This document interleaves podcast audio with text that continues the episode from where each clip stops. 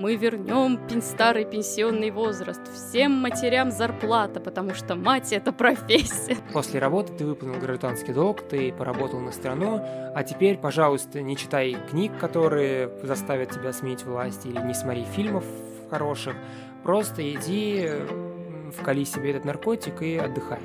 Э, я говорю, что это мой любимый режиссер, и я готов говорить о нем просто бесконечно. Ну, может, не бесконечно, но часа три к маме не ходи. Нет сигнала сети. Самое время, чего же мы ждем Наши пропажи никто не заметит И на Google Maps координат не найдет Нет, нет, нет, нет. Нет сигнала сети Самое время, чего же мы ждем Наши пропажи никто не заметит И на Google Maps координат не найдет Нет, нет, нет. Здравствуйте, дамы и господа. Всем привет. Вы снова на подкасте «Нам по пути» Это наша девятая запись. Э, Сегодня снова новости, литература и кино. Давай начнем с новостей. Новости есть разнообразные, веселые, грустные. Начнем с веселых 9 сентября состоялась 31-я церемония награждения лауреатов Шнобелевской премии. Шнобелевская премия – такая премия для ученых, где звучит вроде весело, но ученые и впрямь стараются, изучают, ну, то есть это не хухры-мухры. Эм, там есть разные премии по биологии. Кстати, по биологии я помню, она в «Медузе» называлась «Мяу-мяу». Это изучение э, за звуками котов, кошек. Ну, то есть, что когда они э, пытаются охотиться на птичек, они впрямь могут чирикать коты. А когда они просят э, поесть, то они нарочито погромче мяукают, чтобы привлечь mm-hmm. как можно больше внимания. И, конечно, это кажется слегка, ну, и так понятно, очевидно. очевидно. Но кроме чирикания. Странно, никогда не замечал. Да. Но это очень интересные факты. Там есть также по экологии, химии, экономике. Например, там еще есть э, по химии, если я не ошибаюсь, э, там ученые брали жвачки, которые люди выплевывали на асфальт, они скребали из разных стран. И вот смотрели на вот эту вот вообще чем отличаются микрофлоры слюны в разных странах. Интересно, ребята, можете спокойно почитать на Медузе. Прекрасная статья и в других источниках. За таким очень интересно наблюдать.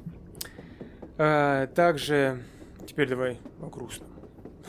Хватит улыбаться. О грустном? Да.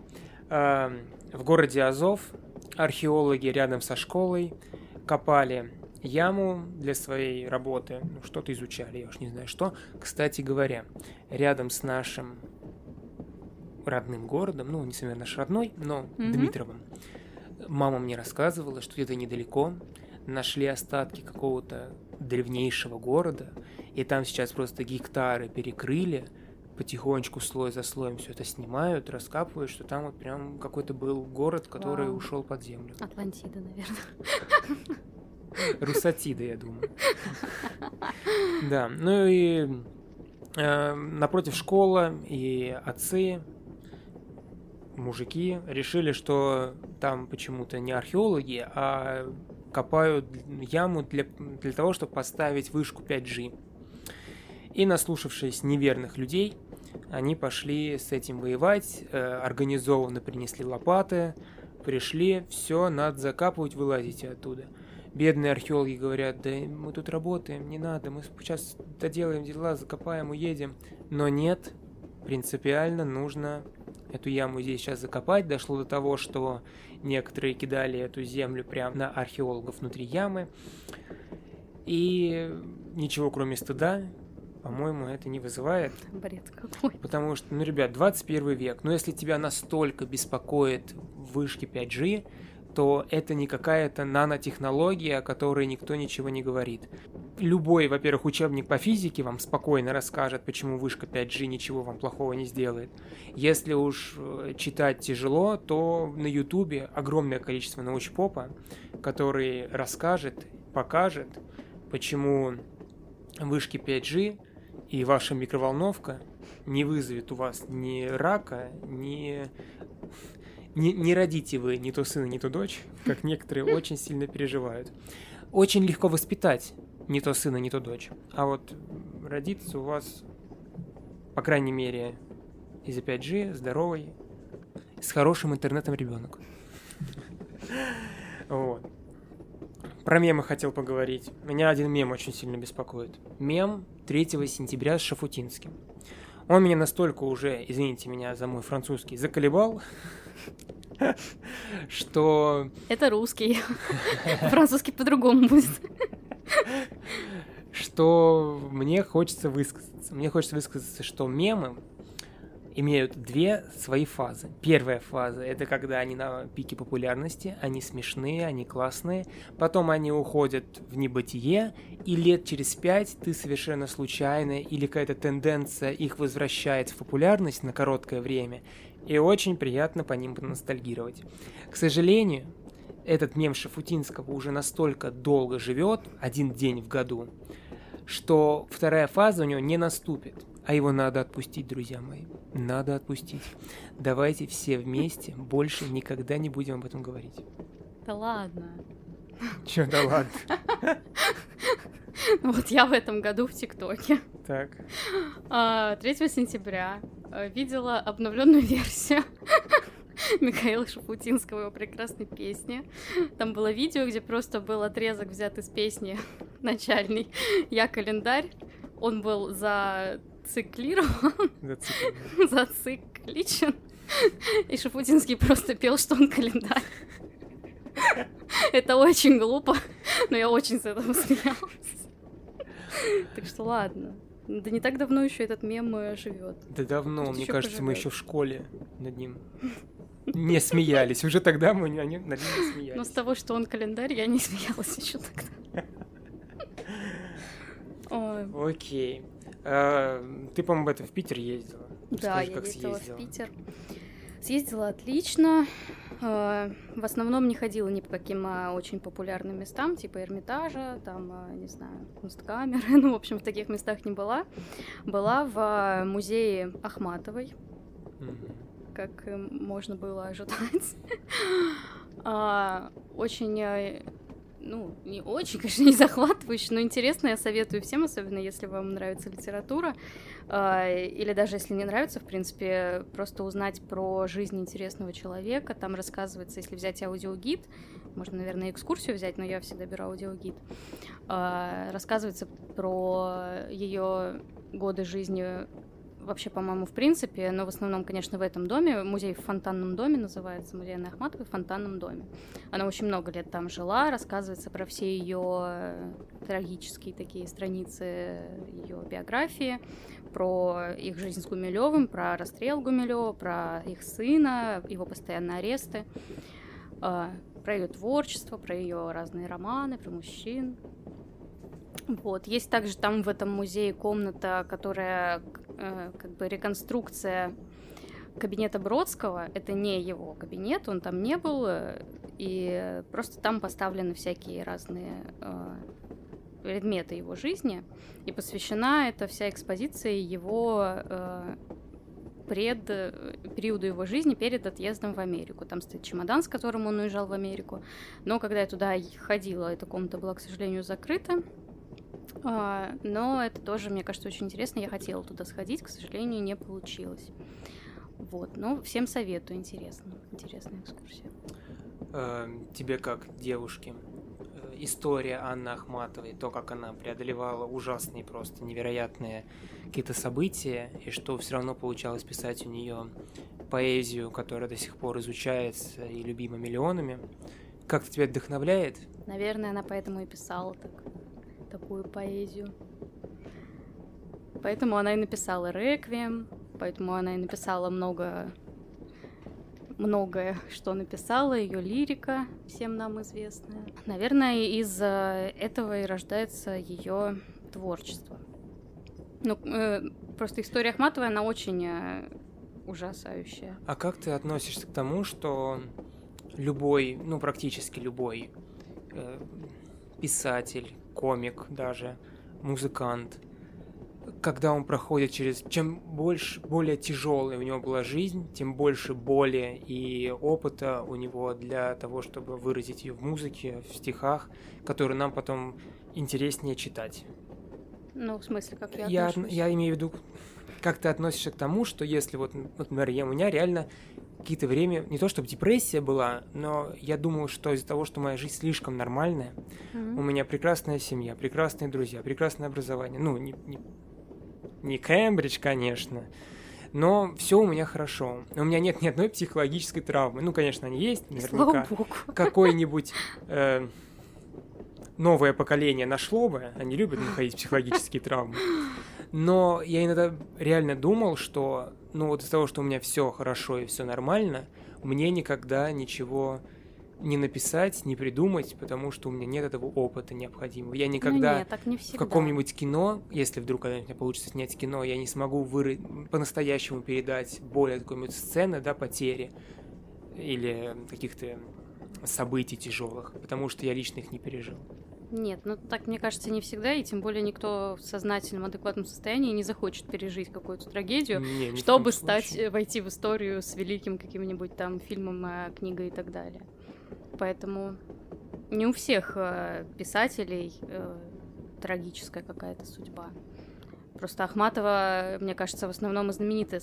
Мне кажется, «Реквием» самая известная поэма ее. А это поэма о чем?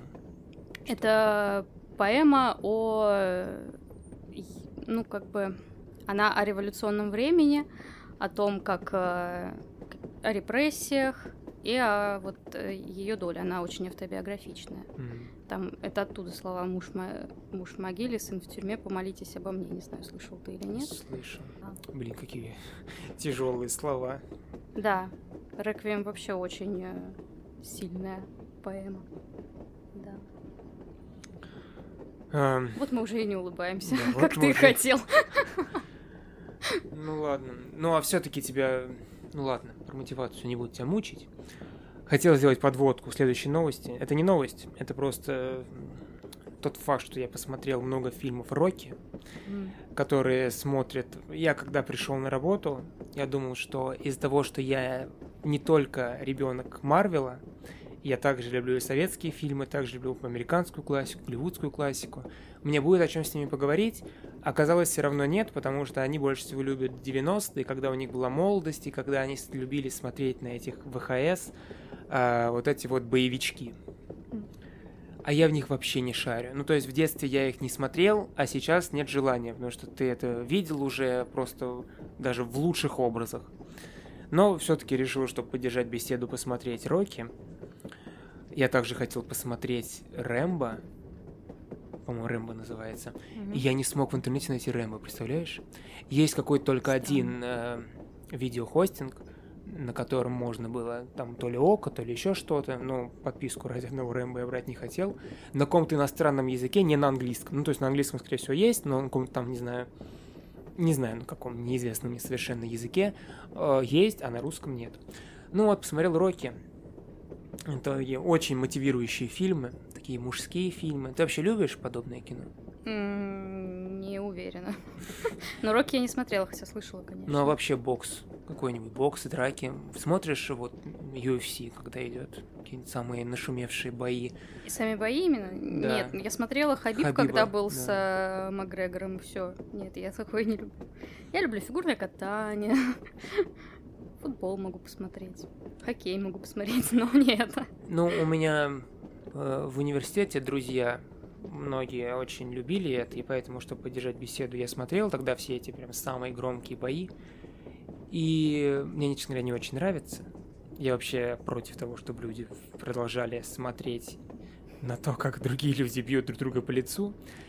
Но есть очень красивые бои, особенно в боксе, когда спарринг двух реальных профессионалов, как они, как это целая стратегия, как э, выдержать э, несколько раундов, э, сохранить силы, в то же время у тебя там может быть тактика и положить нокаут в втором раунде, или ты хочешь долго-долго, а в конце выиграть за счет того, что у тебя остались силы, а у него нет, это очень интересно.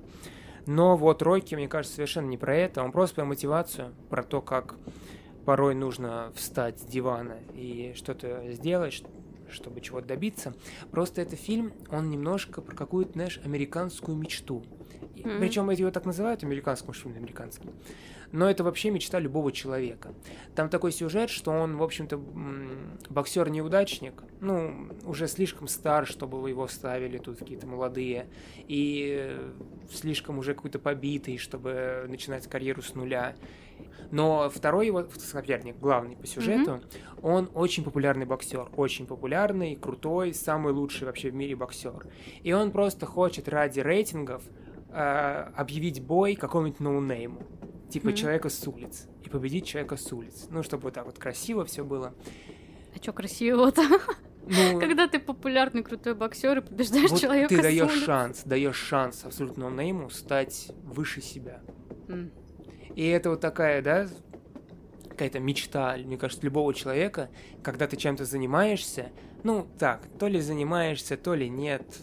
А тут вот придет какое-то какое-то снисхождение, которое э, выведет тебя на новый уровень за счет себя. Ну, то есть, например, вот мы записываем подкаст, к нам сейчас э, придет, э, услышит нас какой-то суперпродюсер, придет и даст нам шанс mm-hmm. и где-нибудь мы на миллион аудиторию. Ну, то есть это какая-то мечта, идти не по ступенькам вверх, вверх, вверх, а сразу перепрыгнуть, чтобы тебе дали шансы. Ну вот, ему дают такой шанс. Не буду говорить, чем закончился поединок. Кстати говоря, в первой части он вас удивит тем, чем он закончится. Но это не про бокс, потому что в боксе очень важна стратегия, ну, как я это вижу. А здесь вся стратегия Сильвестра стал... Рокки — это просто терпеть. Его весь фильм бьют по лицу, весь бой. Бьют, бьют, бьют, бьют, а он все не падает и не падает. А если падает, то встает. Ну, вот такое, на характере. Mm-hmm. Вот. Но я думаю, что ни один человек в мире не сможет выдержать столько ударов по лицу. Он даже не защищает лицо. Вот. А вся его суть в том, что у него характер, стержень, и он даже после сотого удара готов встать и биться дальше. Когда твой соперник просто устал тебя бить уж. Вот, ну, такой фильм. Единственное, что приятно, почему их до сих пор хочется смотреть, потому что такие фильмы, как «Рокки», как «Крепкий орешек», в них э, герои все еще живые и способные на слабости. То есть, например, э, в «Рокки» он перед боем плачет, потому что он чувствует, что может он не готов, у него есть сомнения, у него есть переживания, он боится. Причем э, режиссер не хотел это вставлять, и Рокки, о, Сильвестр Сталлоне, сказал, что давайте, если с первого дубля получится, вставим. И вот они сняли, это вообще один из лучших моментов фильма. И также в «Крепком орешке», когда он воюет, когда он там против целой практически армии, ну, группировки, один, он устает, он там вот отдышка, он встает на стекло и режет ноги, когда он босиком ходит, он царапается. Ну, то есть он живой, и это очень интересно. Потому что сейчас все больше боевиков выходит очень вылизанными. Будет эти форсажи с mm-hmm. Скалой Джонсоном, с Вин Дизелем, со Стейтемом. Э, ну, там они буквально могут войти в войну, прямо в середину сражений и выйти оттуда без единой раны, потому что, ну, они супер-пупер мужики. Mm-hmm. И вот ради этого, я думаю, такие фильмы стоит смотреть, они интересные. Дают свой, свои эмоции, другие эмоции. Если ты смотришь какого-нибудь э, вот этот гнев человеческий ради крутости Стейтема, mm-hmm. как он красиво их всех разбирает, то здесь ты просто смотришь за человеком, за его становлением, и лично мне это гораздо интересней. Поэтому все эти фильмы 90-х, они готовы и способны удивлять. Эм, вот, такой у меня вывод.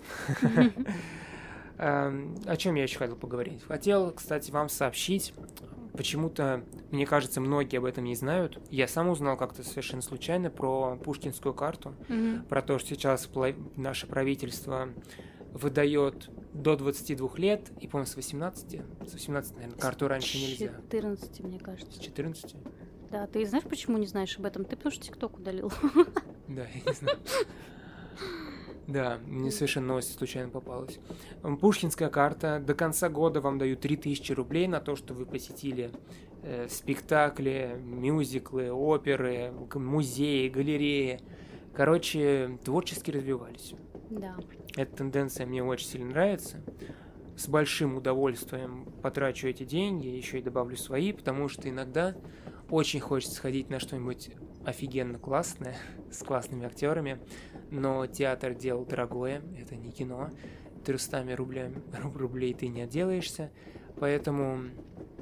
А как э, ходить на самый последний ряд, и mm-hmm. смо... ну, оттуда просто невозможно разглядеть игру актеров, mm-hmm. которые выкладываются вживую. Всем советую этим воспользоваться. Ты, можешь хочешь на что-нибудь сходить? Тебя есть какие-нибудь планы? Да, у меня есть. Я ее оформила. Она оформляется вообще за три минуты буквально. Я в метро оформил. Через приложение скачивать приложение Культура, по-моему, оно называется. Госуслуги, Культура, госуслуги. Да, и да, я оформила, и я очень хочу сходить на балет. Я пока еще ничего не купила, билеты в смысле, но у меня в последние несколько лет э, почему-то появился такой теофикс, и очень хочется на балет. В последнее время нравится.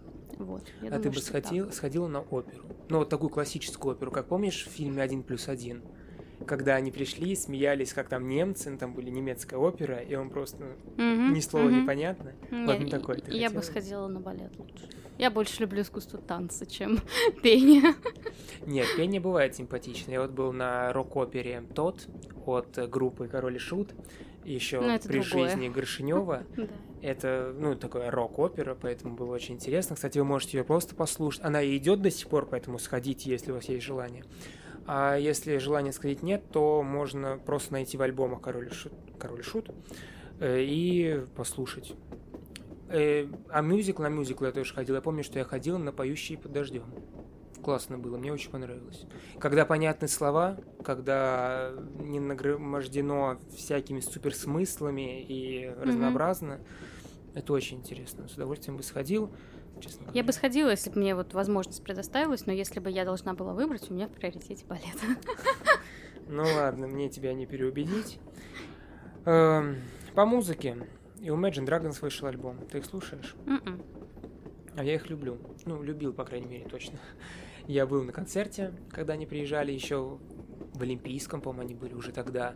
Это был Smoke and Mirror, это еще был, наверное, класс 10 mm-hmm. мой. Ну, то есть 2016 год где-то примерно.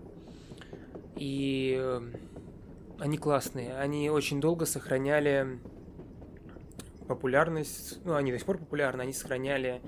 Не скатывались, короче.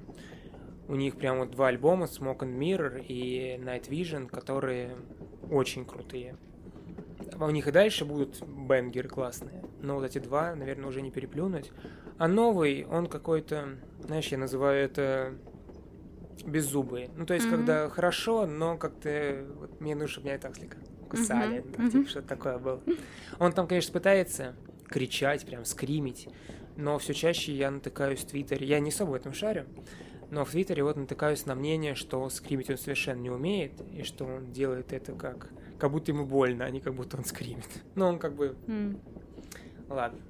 Вот, еще вышли там у рэперов, у Дрейка вышел альбом, но это очень сильно мимо меня, потому что я думаю, что там очень важна суть, важно быть э, носителем этого языка, чтобы проникнуться его историей, то, что он пытается донести мне почему-то не заходит, не знаю, как, ну, какой-то одинаковый везде. Но это на ваш вкус, послушайте, если вдруг вы любите. Вот. Э, кажется, по новостям на этом все. Еще, конечно, у нас власть выплачивает по 10 тысяч пенсионерам, по 15 силовикам. Но, кроме того, что я не понимаю, зачем... Ну, я понимаю, зачем это делается, но не понимаю, почему все люди так рады. Ну, конечно, прикольно, когда тебе просто так выдают деньги но это называется путинская выплата. Но это не путинская, это наши с вами налоги, мы их платим. Они могли пойти на образование, на науку, а пошли на выплаты и пошли на то, чтобы те, кто эти деньги получил, потом пошли и проголосовали за Единую Россию. Ну, как-то повлиять. Хотя я думаю, что в выборах надо не деньгами влиять, а словом. И делом. И делом. Я согласен. А еще, вот, ну, секундочка политики, буквально секундочка. Партия да, да, КПРФ, почему она до сих пор существует? Расскажите мне, пожалуйста. Ну, то есть, реально в России большое людей, которые хотят вернуться к коммунизму?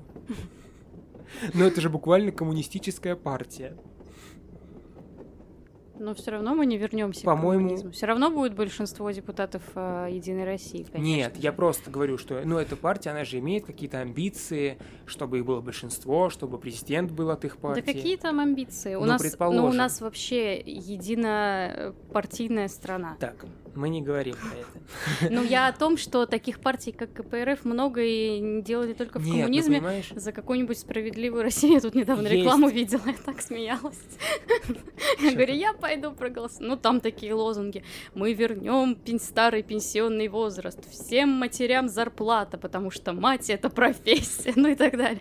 Ну, и то же самое, там, не знаю, какое-нибудь яблоко и так далее. Тоже, ну, они Нет, я но- согласен. Например, ЛДПР, который вообще-то либерально-демократическая партия, которая, если честно, по названию ближе всего мне, но из-за того, что ей управляет Жириновский, ну, это невозможно как-то двигаться в Ну. сторону этой партии. А вообще, я тоже выхожу, я вообще политизированный, и люблю все эти хватать бумажки от этих кандидатов. Интересно, что они пишут там. И все пишут одно и то же. Ну, там обещания, обещания, обещания. Но мне кажется, что эти обещания уже всем надоели. Давно надо писать не только обещания, но и как ты хочешь этого добиться. Ну, то есть, если ты Мгм. говоришь, что я повышу э, бюджет науки, образования, медицины, учителей, ты мне сообщи, пожалуйста, а где ты хочешь урезать? чтобы дать всем этим. Потому что, ну, мы, мы уже взрослые люди, мы должны понимать, что чтобы где-то прибавилось, надо где-то урезать. Или ты хочешь налоги поднять, тогда напиши об этом. Вот это мне гораздо больше интересно, чем то, что там наобещаешь, все вы обещаете, никто ничего не делает. Надо держать свое слово. И дело.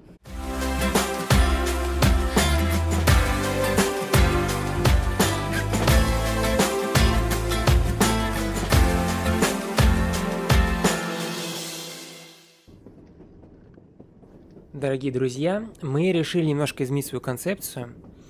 И так как Настя закончила филфак и вообще довольно начитанный человек, а я стараюсь смотреть не только кино супер популярное, но и то, что легло в основу кинематографа, и режиссеры, которые не очень популярны, но все равно делают очень качественное кино. Короче, мы пытаемся вас заинтересовывать и по мере возможности немножко, может, образовывать в нашей сфере.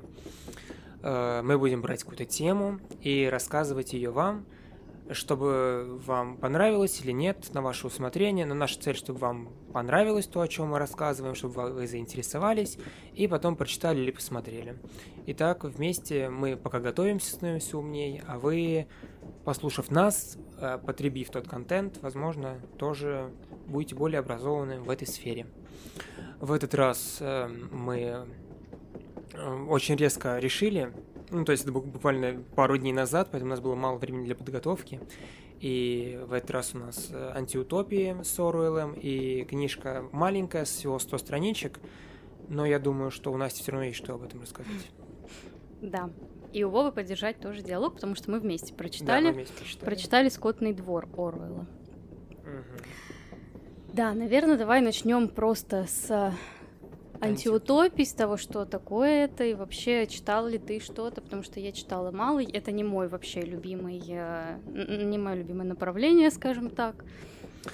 Я читал, я читал в подростковом возрасте в какой-то момент, мне кажется, как раз таки после Замятина, мы, которого мы проходили в Мгм. школе.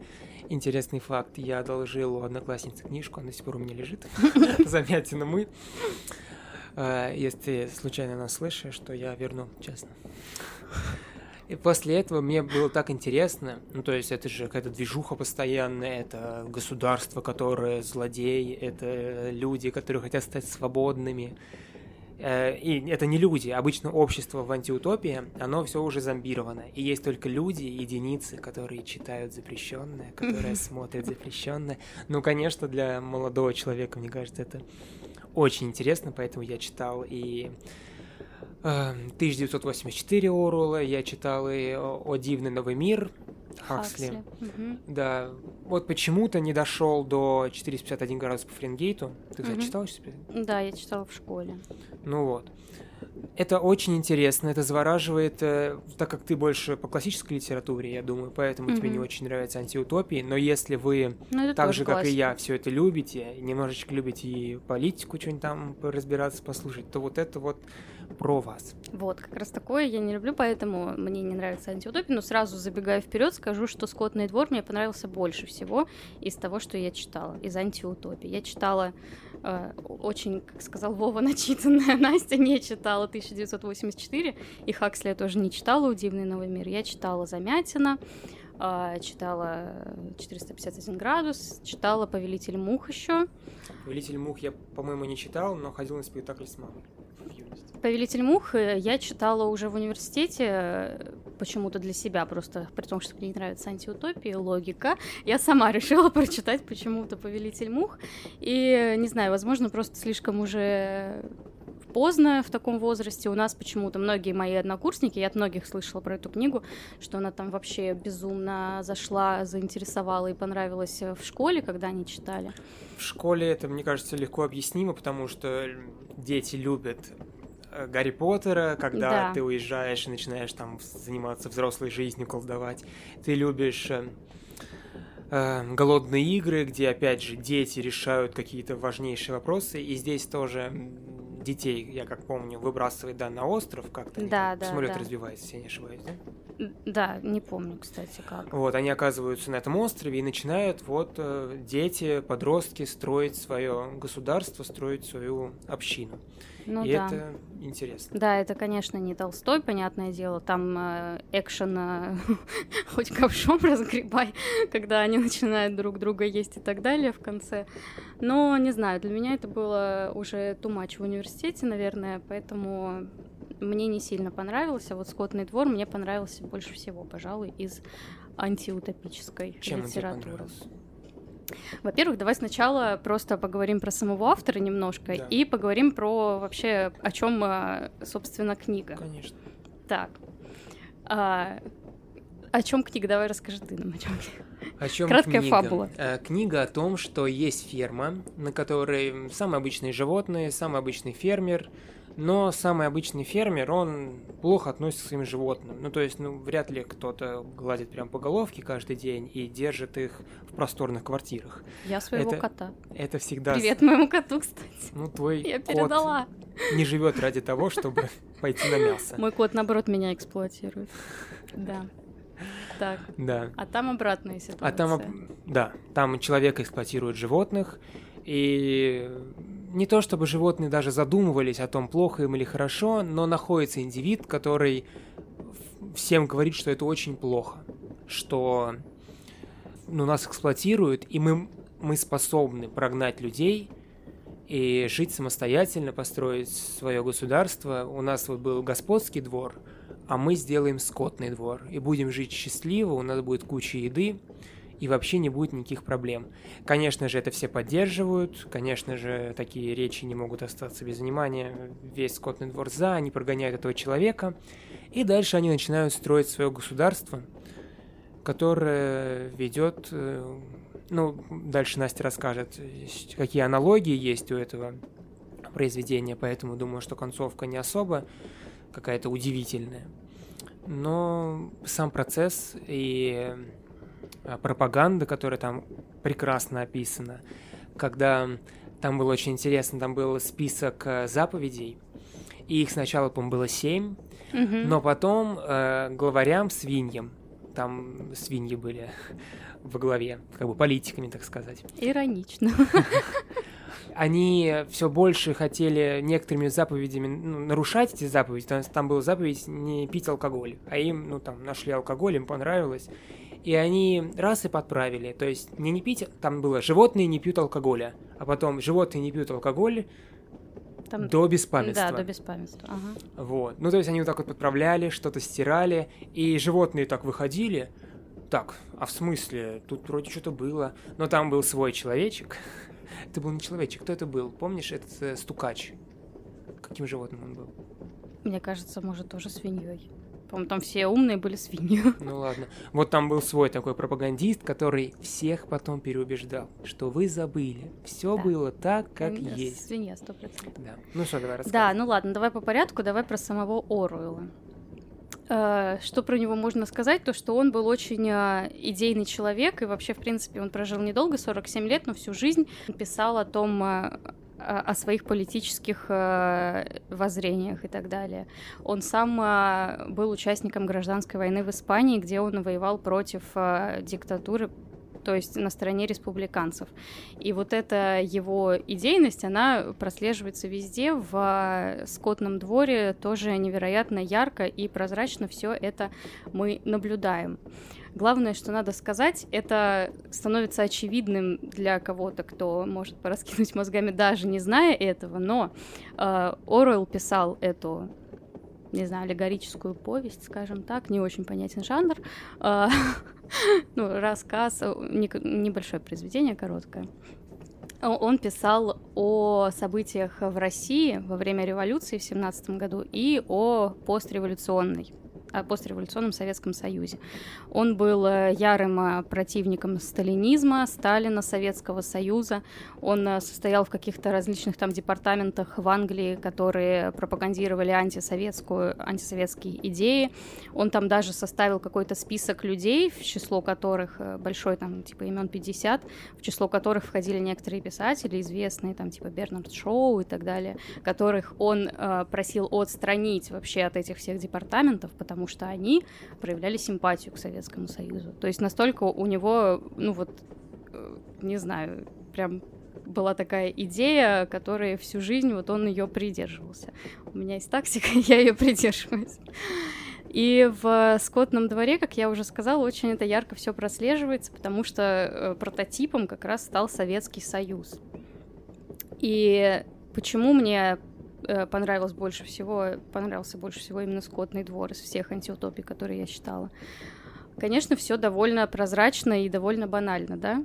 То есть ты понимаешь сразу, ты понимаешь сразу. Да, просто мне это кажется, что большинство антиутопий, они смотрят в будущее, они как бы предостерегают, что если вот тенденции современного мира продолжатся, такие, которые ему не нравятся автору, mm-hmm. то мы придем вот к такому.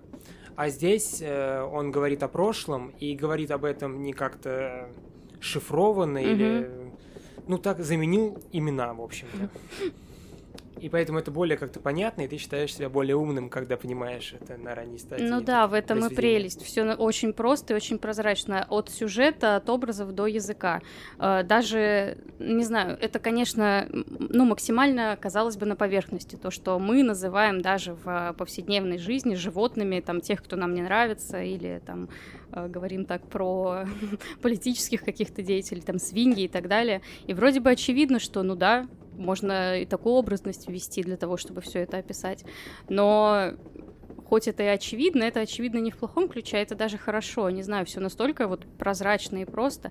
Язык тоже, он сам говорил, что он а, намеренно это сделал, он намеренно писал простым языком, чтобы его произведение было легко переводить, в том числе э, в особенности на русский, чтобы люди, которые живут в Советском Союзе или там мы, кто живем после них, да, в той же стране, а, могли прочитать и услышать, что он об этом думает потому что вот эта идея того, что Советский Союз, он большой и всемогущий, э, и распространяет, так сказать, свои клешни на весь мир, э, свои щупальца, то, что все это может распространяться, такое понимание социализма там и так далее, это его очень, видимо, волновало, и поэтому вот он об этом и писал. Что еще скотный двор? Есть такое маленькое ощущение, что как-то это вот советское, мне кажется, не хочется выносить скот из избы, скот, мусор из избы, и всегда, когда какой-то русский человек говорит о проблемах в России, например, то ты это, да, ну, либо ты соглашаешься, либо нет, но когда какой-то иностранец об этом говорит, как-то вот просыпается что такое, что, ну, может, не надо тебе об этом говорить, ты здесь не жил, ты не знаешь, как это было на самом деле, не надо нас критиковать из-за бугра. Ну да, на самом вот. деле обычно так и пишут э, о своей стране, не знаю, да, да это вот необычный он почему-то был озабочен именно войной с э, властью Советского Союза. Ну, наверное, такое было время очень э, в мире все было нестабильно и взаимосвязано, и поэтому его это волновало. Все равно мы же все не живем отдельно там в своей стране, мы же не в Корее. И все равно мир весь взаимосвязан, все друг на друга влияют, наверное, поэтому он очень, конечно, был разочарован и э, обалдел, когда во время Второй, э, Второй мировой войны Англия вступила в союз с, Сове... с Советским Союзом, и, соответственно, мы стали союзниками, а он всегда был антисоветским а, ну, писателем. И идеи были антисоветские, он разочаровался в жизни, было, наверное, очень тяжело это принять. Да, ну, в общем, э, не знаю, потрясающий и, и по языку, и просто, и наглядно, и банально, но в то же время иронично, и где-то очень цепляюще, так душещипательно, там есть сцены, где, ну, животные ну, в общем, есть очень э, душещипательные сцены, где ты где-то ты посмеешься, где-то ты. Я чуть не расплакалась даже. А, постоянные какие-то интересные во-первых, постоянные отсылки, ну даже не отсылки, а просто читаемые э, прообразы, допустим, э, там один свин, который в итоге становится, его зовут Наполеон, это тоже, кстати, в принципе, отсылка. Его зовут Наполеон, его прообразом является Сталин. Он э, там во главе всей этой фермы стоит и всем э, управляет. Э, есть э, какие-то образы, которые отсылают там к Троцкому, кто-то там даже отсылает, я читала, но это, я думаю, предположение, это не настолько считывается к Маяковскому. Там был какой-то, по-моему, тоже свин, который писал стихи. Не помню, и, по-моему, сочинил гимн. Я так них. понимаю, что там есть Ленин, который изначально все это. Там есть Ленин, да, да, да, да. Учудил Ну, в общем, там есть все наши звезды Советского Союза. А, постоянно какие-то такие лейтмотивы, они поют какой-то там, не помню, как он у них назывался, скотский, скотский гимн какой-то, а потом а, сама это, и самый как бы государство называется скотный двор, в общем, там постоянно все связано со скотиной, с животными, э, с такими, ну, понятно, непривлекательными образами, и понятно сразу, как бы, о чем идет э, речь. Да, согласен. Э, все эти образы считываемые, даже если ты не понимаешь, что вот именно это Сталин, именно этот Ленин, то все равно я уже на первых страницах понял, что, по-моему, все это намек на события 1917 года. Да. Э, но если вам уж совсем не хочется читать о том, что произошло сто лет назад, кому это интересно, то, в принципе, это самая настоящая антиутопия. То есть можно к ней относиться как к тому, к какому-то предостережению на будущему, к чему приводит просто диктатура. Да. Даже если одна диктатура свергает другую, еще не факт, что вам будет хорошо житься. Возможно, вам очень хорошо расскажут, как вам, как вам живется, но не факт, что это будет да, кстати, его, э, ну, как, в принципе, обычно и бывает, мне кажется, в подобного рода произведениях, его какая-то негативная оценка отношений распространяется не только на э, вот эту верхушку, типа свиньи Наполеона, там, да, и за ним образ Ленина, э, Сталина, э, но и на остальных животных, которые вроде бы ничего плохого не делают в произведении, но они просто, ну, подтупливают. И они просто, ну, так безропотно абсолютно подчиняются всему, и когда они меняют, допустим, те же заповеди, да, которые изначально у них их было семя, допустим, что животные не спят в кроватях, а потом они меняют их на то, свиньи начинают в них спать, свиньи становятся э, такими властимущими, подавляют уже остальных животных, они меняют эту заповедь на то, что они не могут спать в кроватях там без под, прос... под, Нет, простынями, под простынями. Под простынями. А и говорят, а мы спим без, просты... без простыней. Да. Когда увозят э, вот это как раз э, спойлер. ну, ну, пожалуйста. Нет, это, без спойлеров. Это самая душещипательная сцена. Вот, там есть очень душещипательная сцена, которую вы буквально, мне кажется, за два вечера прочитать эту книжку элементарная. Да, это... она маленькая. Очень маленькая. И довольно интересно, правда, слог довольно простой и захватывающий. Да. Э, это такая, знаете, можно назвать трейлером для антиутопии. Ну, то есть, ну, антиутопии вообще довольно-таки большие книжки, особенно 1984. Ну да, романы обычно. Мы, по-моему, заметили на не очень большой «Дина. Новый мир», угу. но это маленькое. Просто вот познакомиться с жанром, взять эту книжечку, прочитать за два вечера, и вы для себя сделаете мнение, мне это интересно или нет. Ну, то есть в антиутопии мне вообще погружаться. Эм, да, это отличная книга, чтобы начать, правда, с антиутопиями знакомиться. Все равно интересно посмотреть, наверное, на себя со стороны, потому что мы сейчас живем тоже не в идеальном мире, у нас тоже, наверное, есть пропаганда, и то, как э, там есть овцы, которые в нужное время, в нужный момент все вместе заблеют, заблеют эм, нужные фразы, нужные... Да, вот это как раз гимн. Какой-то да. там скотский. Но на самом деле то, что ты говоришь, что все понятно и банально, допустим, все равно в любой книге такого жанра, то День опричника не совсем такой же, но она все равно политическая, ты все равно понимаешь, о чем речь, все равно ты понимаешь, ну, да. что это критика какая-то там оппозиционная литература и так далее. Просто здесь тоже не каждый сразу поймет, что это именно прототипом был Советский Союз, и даже если поймет, это можно применить э, вообще ну, каждый применит это к своей стране. Да, я думаю, что при желании э, абсолютно любое государство может сказать, это про нас. Да, У вас вот... такое в истории было, это про нас. Да, интересная рубрика «Интересные факты». Англичане где-то в нашем веке, в 2013 году, э, проводился опрос, и обычные граждане Великобритании, они их спросили, о чем, как вы думаете, это э, повесть, и 89% из них сказали, что это о них, то есть о современной Англии, о их жизни, это то, что они видят сейчас вокруг. Поэтому, ну... Вы не разочаруетесь, если прочитаете, потратите совершенно небольшое количество времени, это да. однозначно. И э, Настя, конечно, может говорить, что там легкий слог, но это даже я вам говорю. Читается очень легко, да. спокойно, да, я такое очень люблю. Ну, все, наверное. Но я люблю, например, Хемингуэя. У него тоже, на мой взгляд, э, довольно легкий слог в плане именно словесного выражения. Там уже, конечно, если копаться в идеях и так далее, туда. Но очень хорошо читается такое. С удовольствием бы, наверное, перечитал 1984. Потому что, как бы вот, э, если вы прочитали «Мы» Замятина и прочитали... «О, дивный новый мир»? Да, то там одна идея, а вот с 1984 оно слегка другая иде идея, идеология. «О дивный новый мир» и «Мы Замятин», да, они популяризируют... Я «Мы Замятин». Я «Мы...»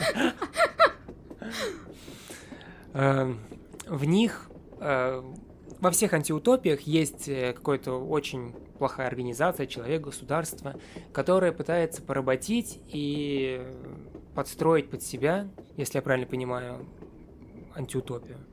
Правильно ну да. Понимаю? Но антиутопия, да, это изображение какого-то э, строя, который отвратительный и неприятен а, ну, автору, соответственно, которого не хотелось бы допустить, ну или который уже был, но он это порицает. Ну вот, и есть же разные инструменты. Ты можешь пряником, можешь кнутом добиться того, что люди будут делать то, что ты хочешь.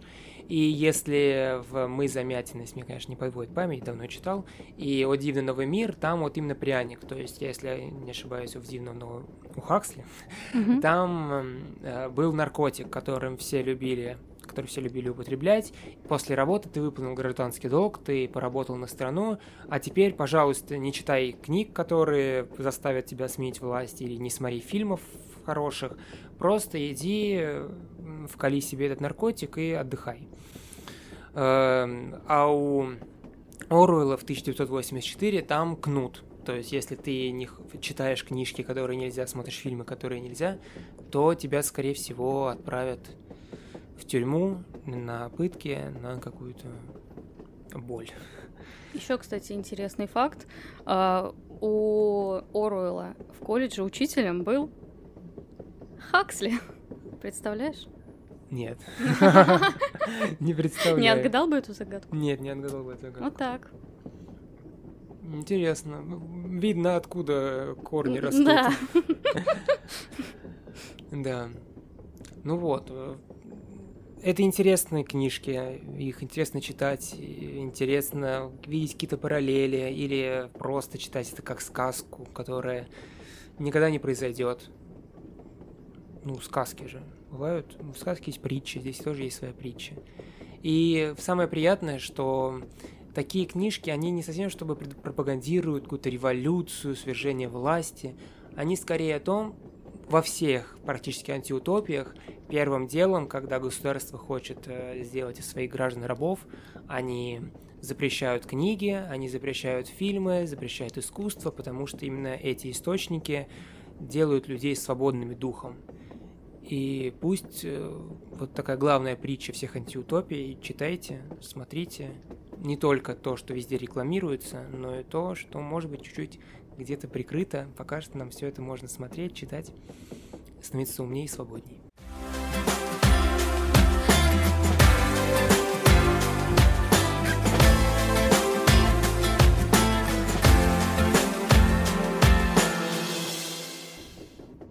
так как я уже говорил, у нас было не очень много времени, чтобы подготовиться в этот раз, в следующий раз у нас будет больше времени, мы будем намного круче. Хотя в следующий раз у нас для вас сюрприз. Вот. И поэтому я выбрал для себя своего самого любимого режиссера, у которого я и так уже все посмотрел, и мне не нужно ничего наверстывать. Это прекрасный Кристофер Нолан. Э, в будущем я буду стараться рассказывать о чем-то менее популярном, потому что Кристофер Нолан не нуждается в рекламе. Но что ты смотрел у Кристофера Нолана? И когда я смотрю фильмы, я никогда не запоминаю режиссера. Ну, давай хотя бы Но, скорее самое всего, масштабное. ничего. Интерстеллар. Нет. Про космос. Начало. Нет. Тогда ты ничего не смотрел у Кристофера Нолана. Видите, почему я это делаю?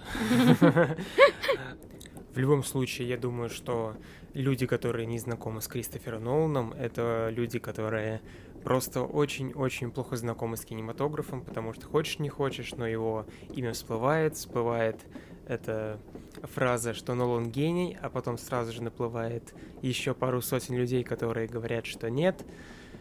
Эм, Считаете ли вы так или иначе? В любом случае, участвуйте в этом споре. Чтобы в нем участвовать, нужно знать, о чем вообще идет речь.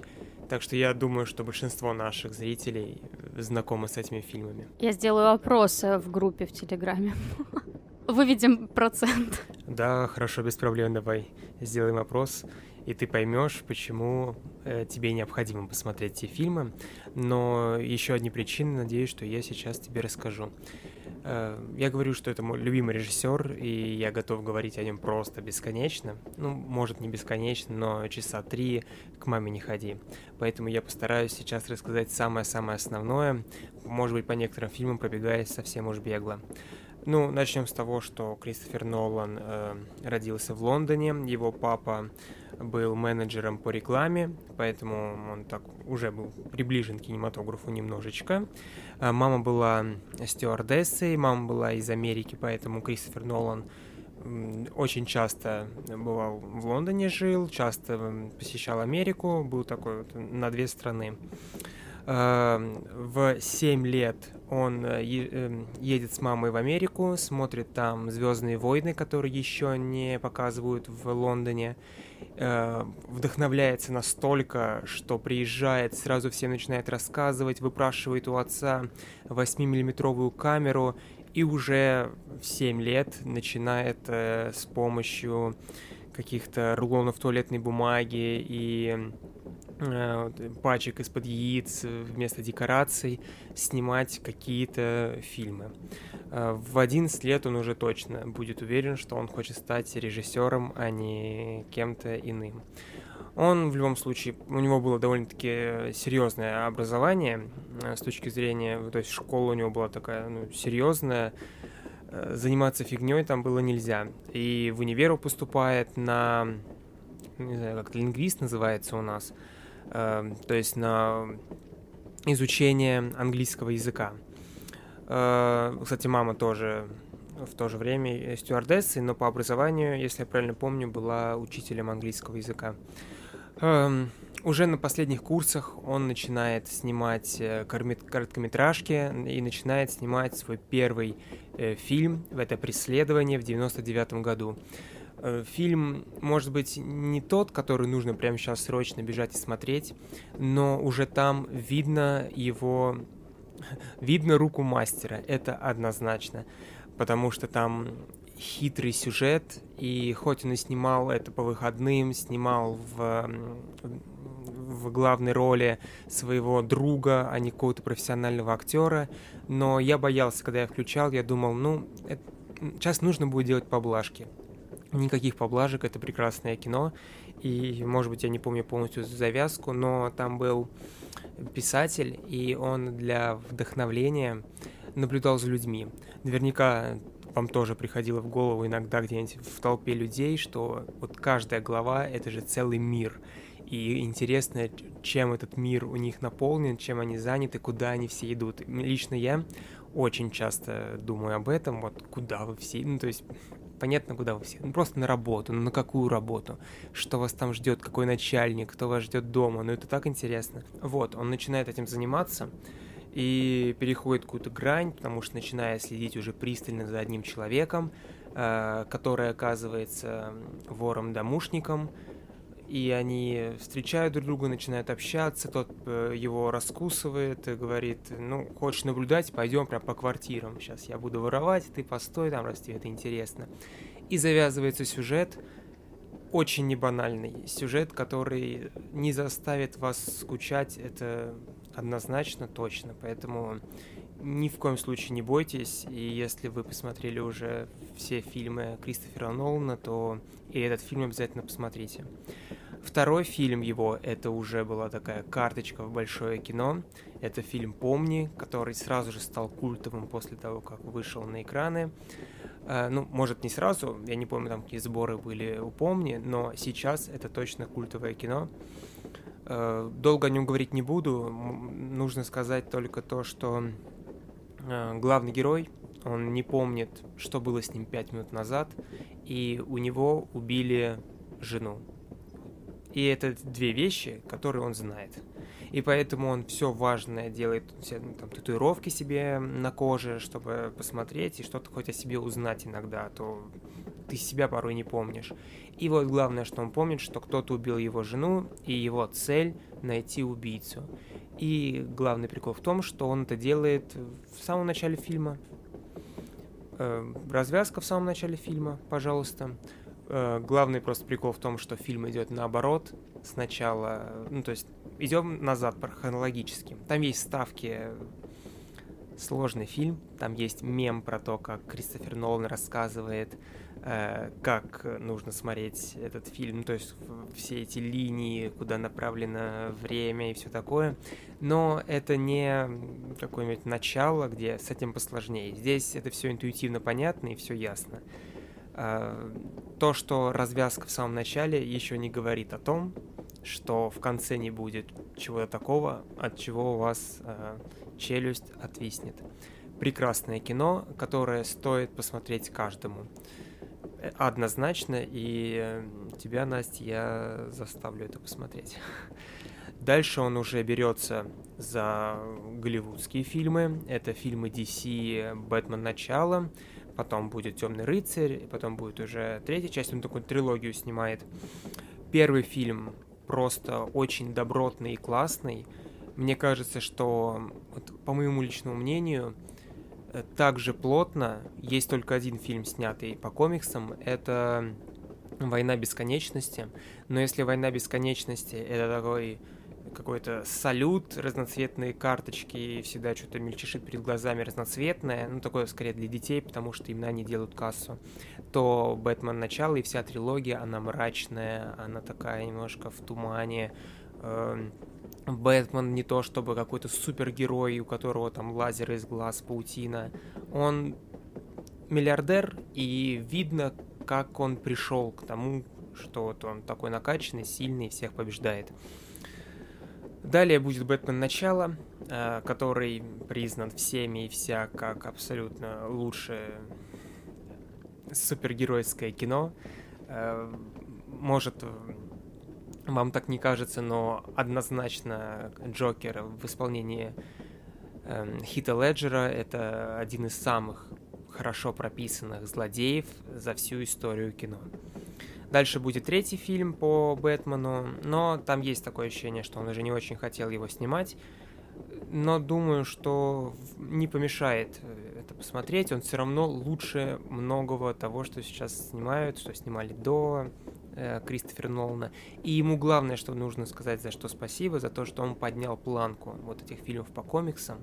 Дальше нельзя было снимать сильно хуже. Нужно было хотя бы стремиться к такому же результату.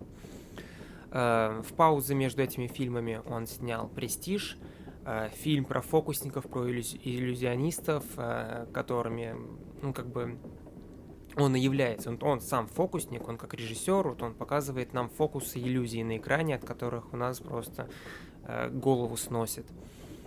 Поэтому я очень надеялся, что мне будет, что мне очень понравится этот фильм, потому что я обожаю фокусы, все эти иллюзии, обожаю вот фильм «Иллюзия обмана», первую часть.